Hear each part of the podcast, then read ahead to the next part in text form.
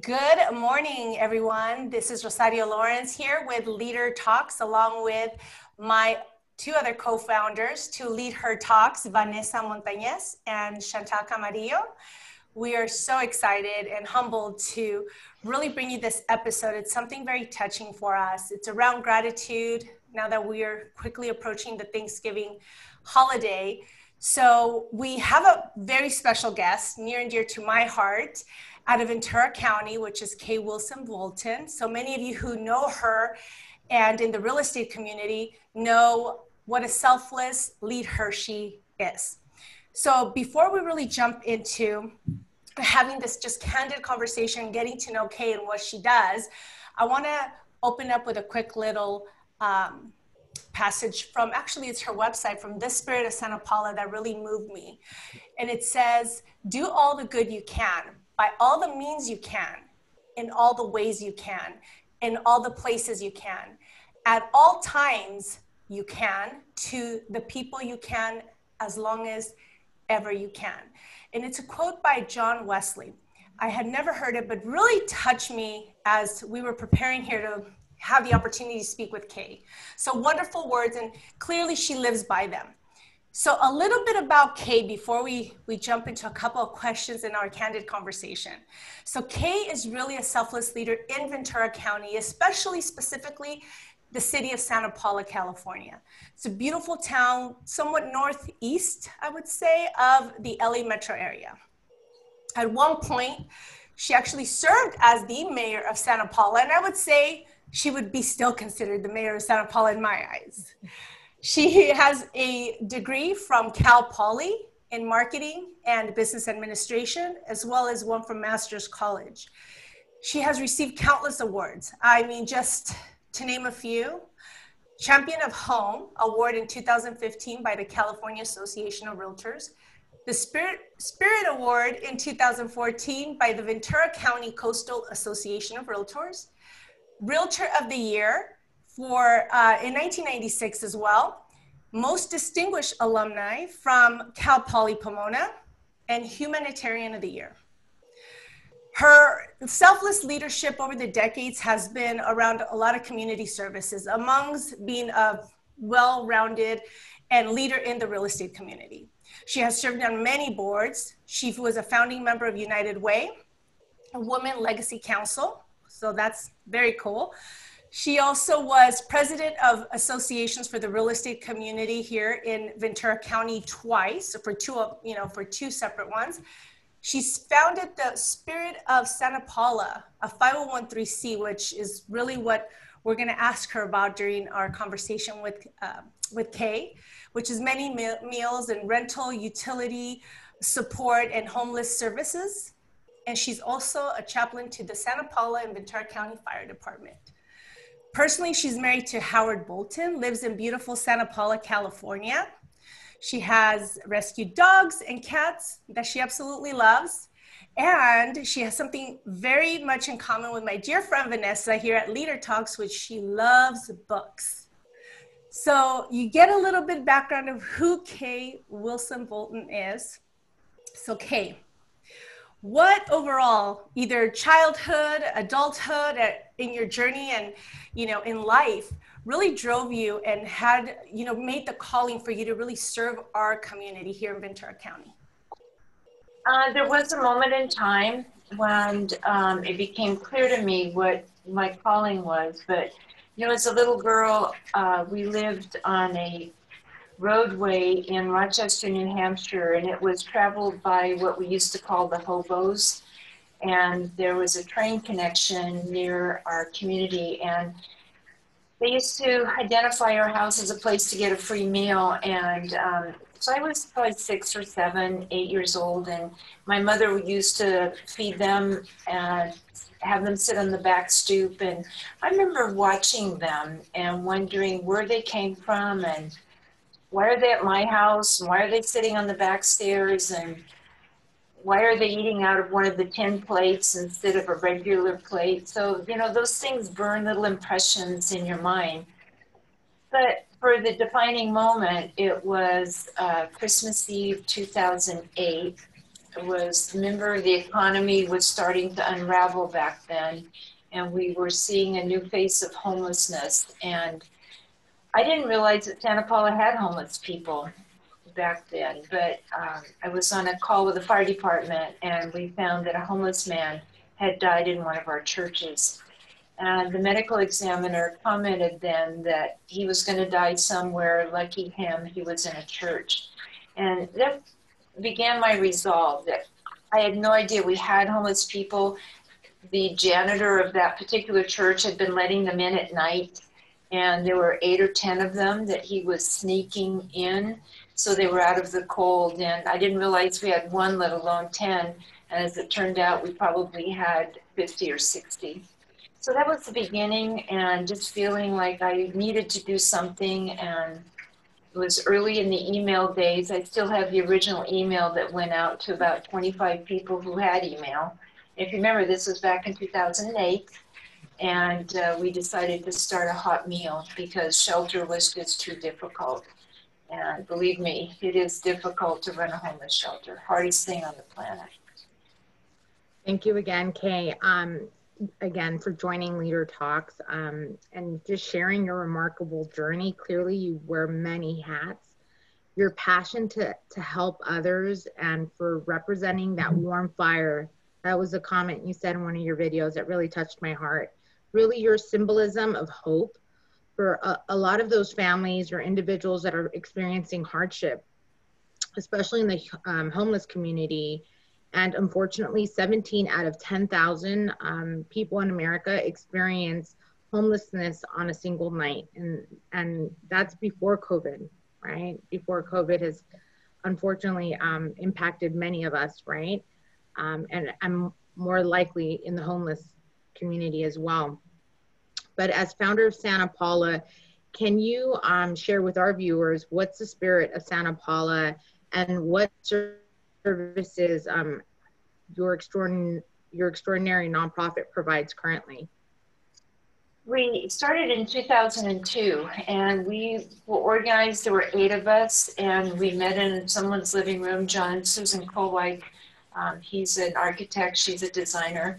And we wondered what we could do for our community. There had been some very contentious land use ballot initiatives that kind of divided the community into the haves and the have nots.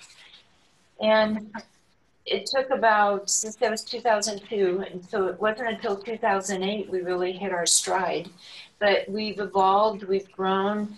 We have a utility assistance program thanks to the um, United Way that provides funding through the Emergency Food and Shelter Program.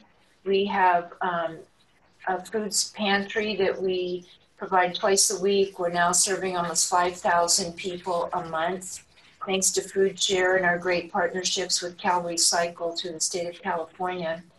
And we have a drop-in center for homeless people. Due to COVID, we can't let them in the building anymore because that's also our homeless shelter.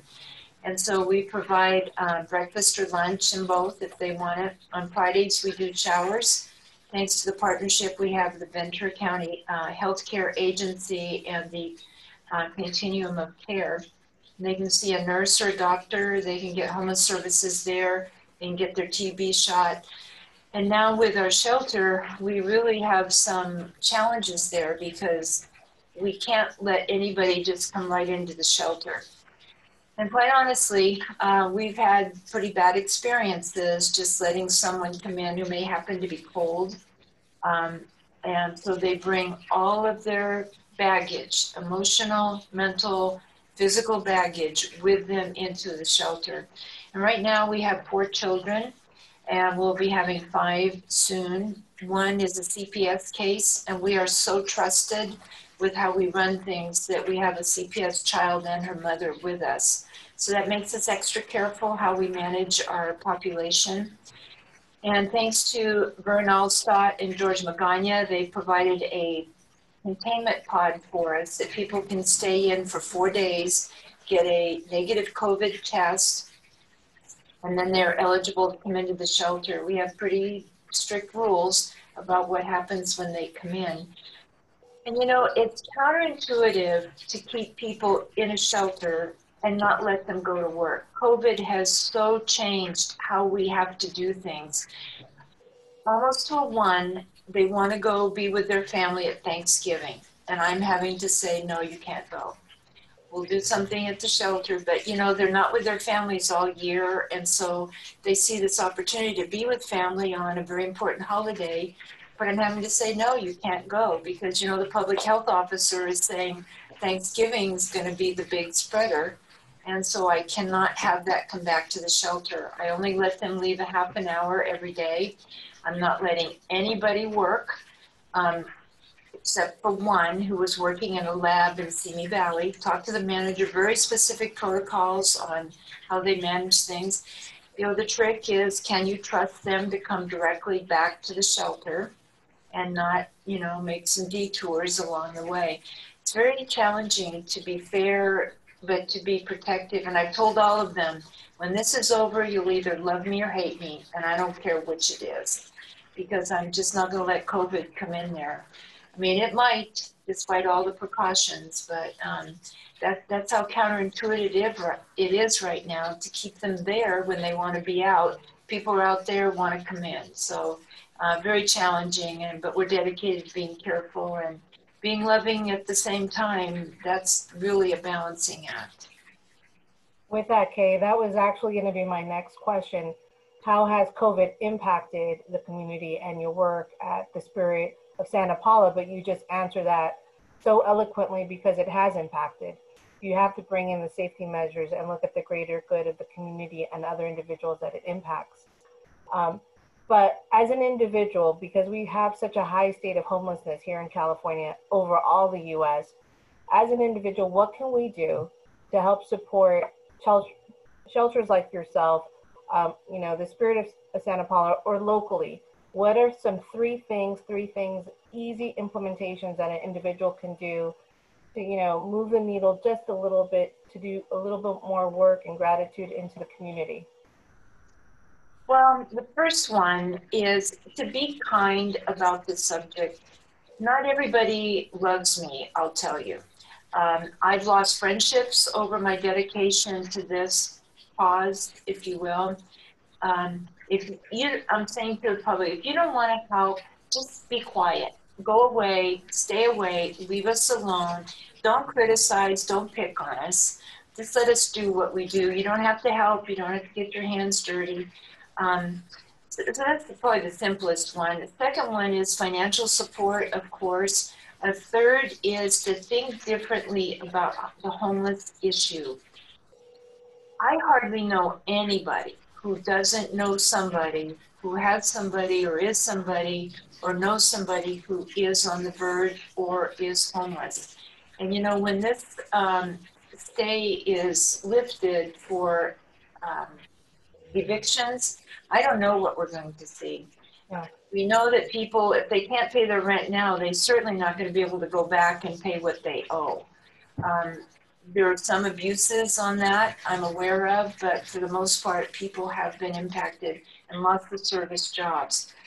Another thing that we've all got to do is think differently about housing.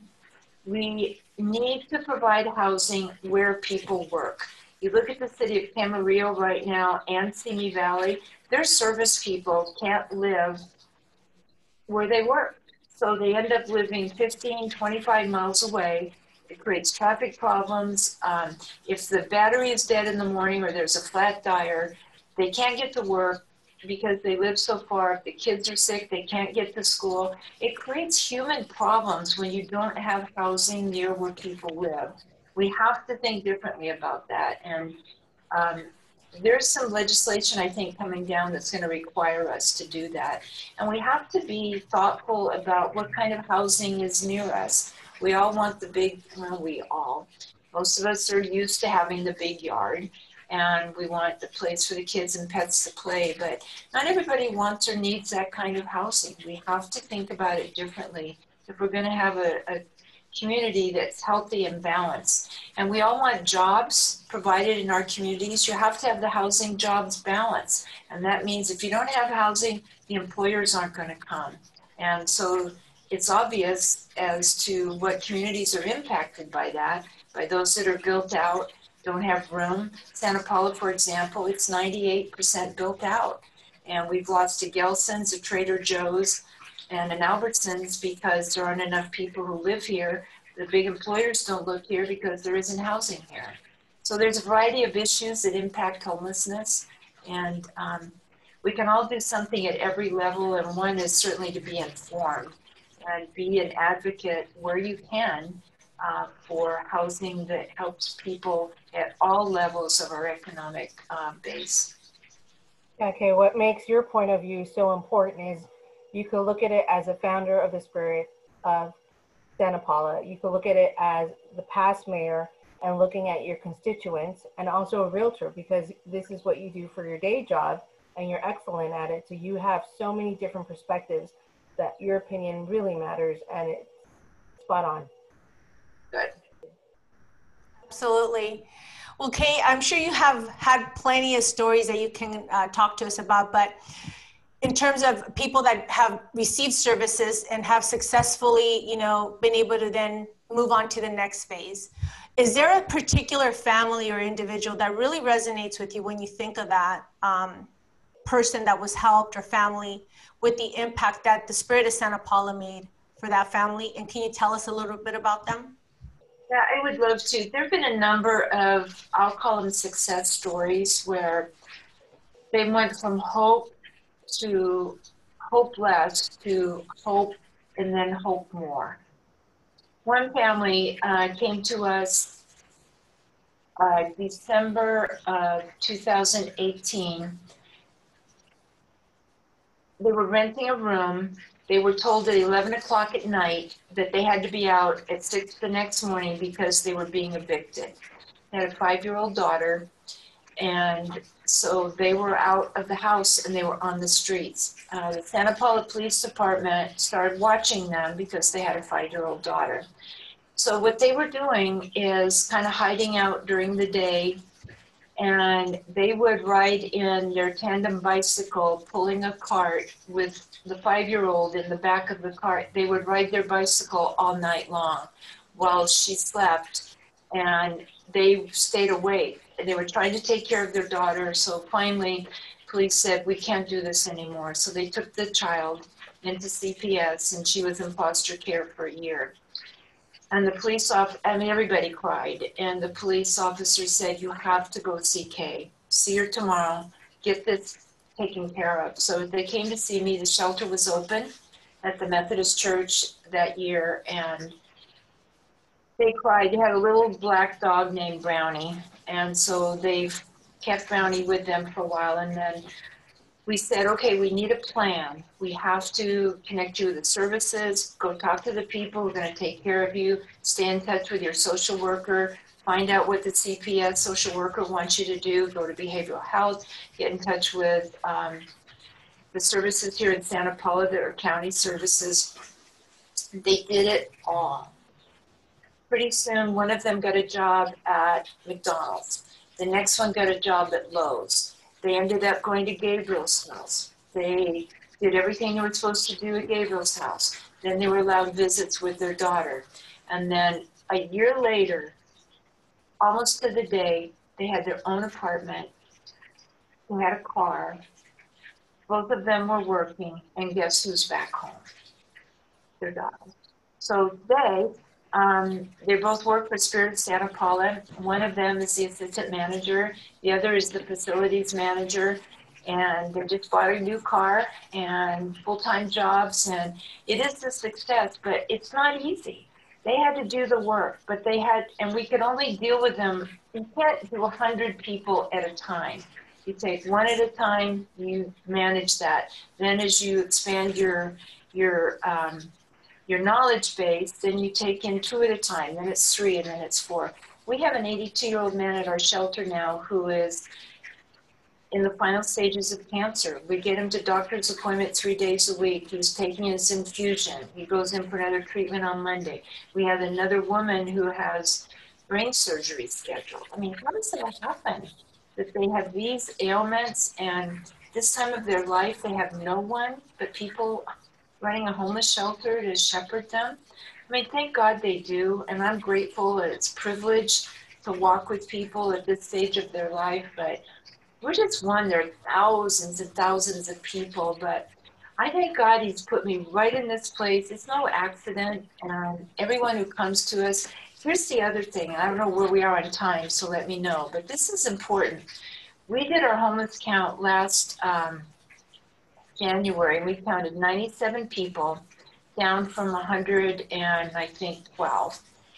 And you know how many people have come to our homeless shelter since we opened on December the 7th? 340.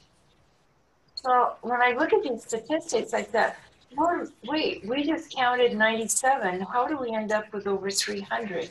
That's the um, the um, the trouble with homelessness because people can go in and out of it. It doesn't mean they're a drug addict or an alcoholic or um, running from the law. It means that they're suffering some kind of economic impact that's almost that's insurmountable.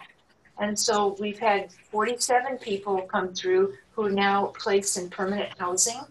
And so, I mean, 47 out of 340, but they go to family members they go back to jail sometimes. Um, so there's just, I mean, I could write a book about this. Nobody'd ever believe it, but I have journaled it. And when I look back at who was with us and now who isn't, um, to think, think we had 97 and we've had so many come through for a period of time. Thank God for a shelter. Um, without a shelter, every community has to have one.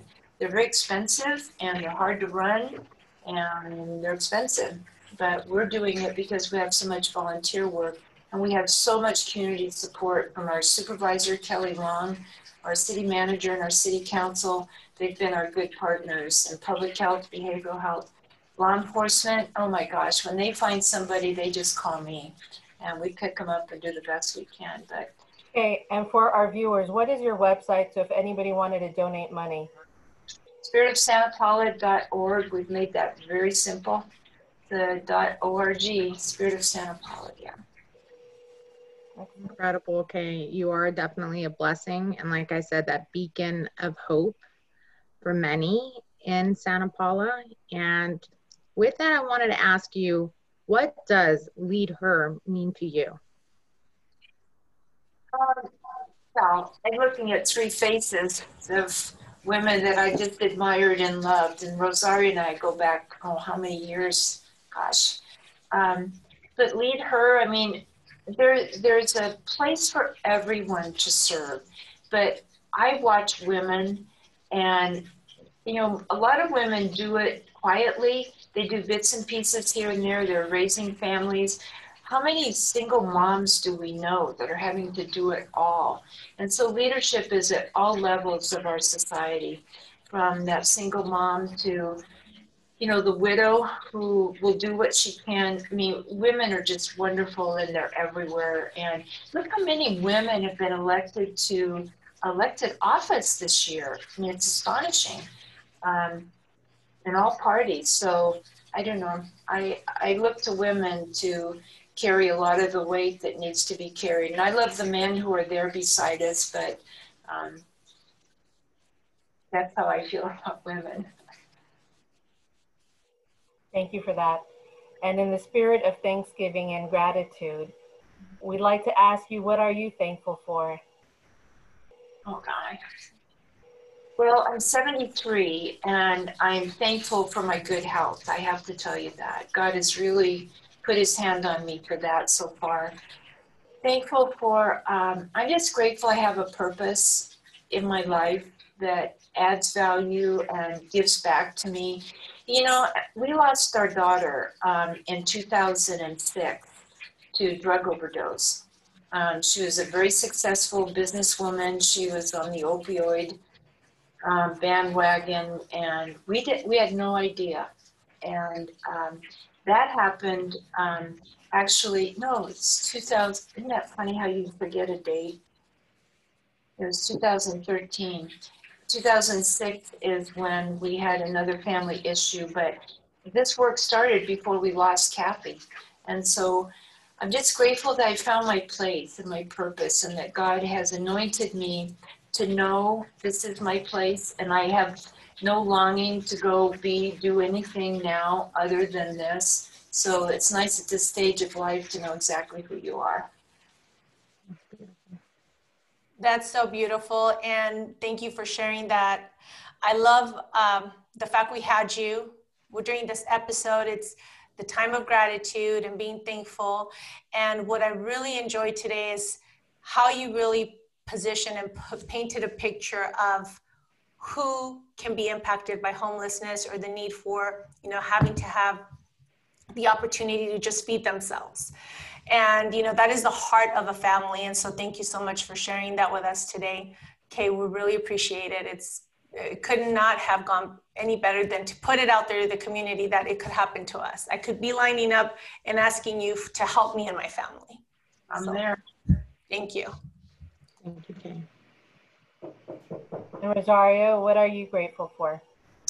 Well, I am grateful for, I'm with Kay Health. I always, that's my birthday wish to all my friends and to everybody that I love. I always say, you know, sending blessings of health because I always say without our health, we can't do anything. So definitely my health, my family, and my circle of friends, all of you. And um, you know, and, and just being grateful that we live in this beautiful country, this beautiful area, and uh, and just practicing the mindfulness of just taking it all in. That's what I'm grateful for, knowing that I need to continue to do that and enjoy my whole family. What about you, Miss Chantel? Yeah, I'm just extremely thankful for my family, really, um, especially during this pandemic it's been an absolute blessing to have my two little ones and um, enjoying them, supporting them th- during this environment. And um, I'm, I'm just blessed to have them and my family. So that's what I'm thankful for. And I'm grateful to have this experience, uh, knowing that we're united, um, we're here to empower and enrich others, as humble as we are, just paving the way for others to be better than us, to be grateful. I'm just blessed to know that we're all healthy and safe. And I wish nothing but the best for everyone out there. So just grateful for our health as well. So with that, we want to go ahead and close out, but stay tuned next week when we're going to talk about savings on how to save uh, through the pandemic safely, how to take advantage of, uh, you know, Black Friday and Cyber Monday safely through the pandemic and looking at good opportunities of savings throughout the holidays. So with that, thank you so much for this moment. Uh, Kay sharing your journey with us, being the founder of a wonderful organization.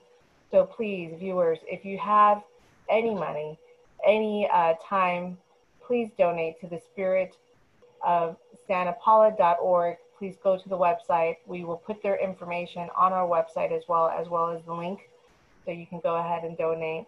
Any money is welcome. Any volunteer work is welcome. So thank you from the bottom of my heart.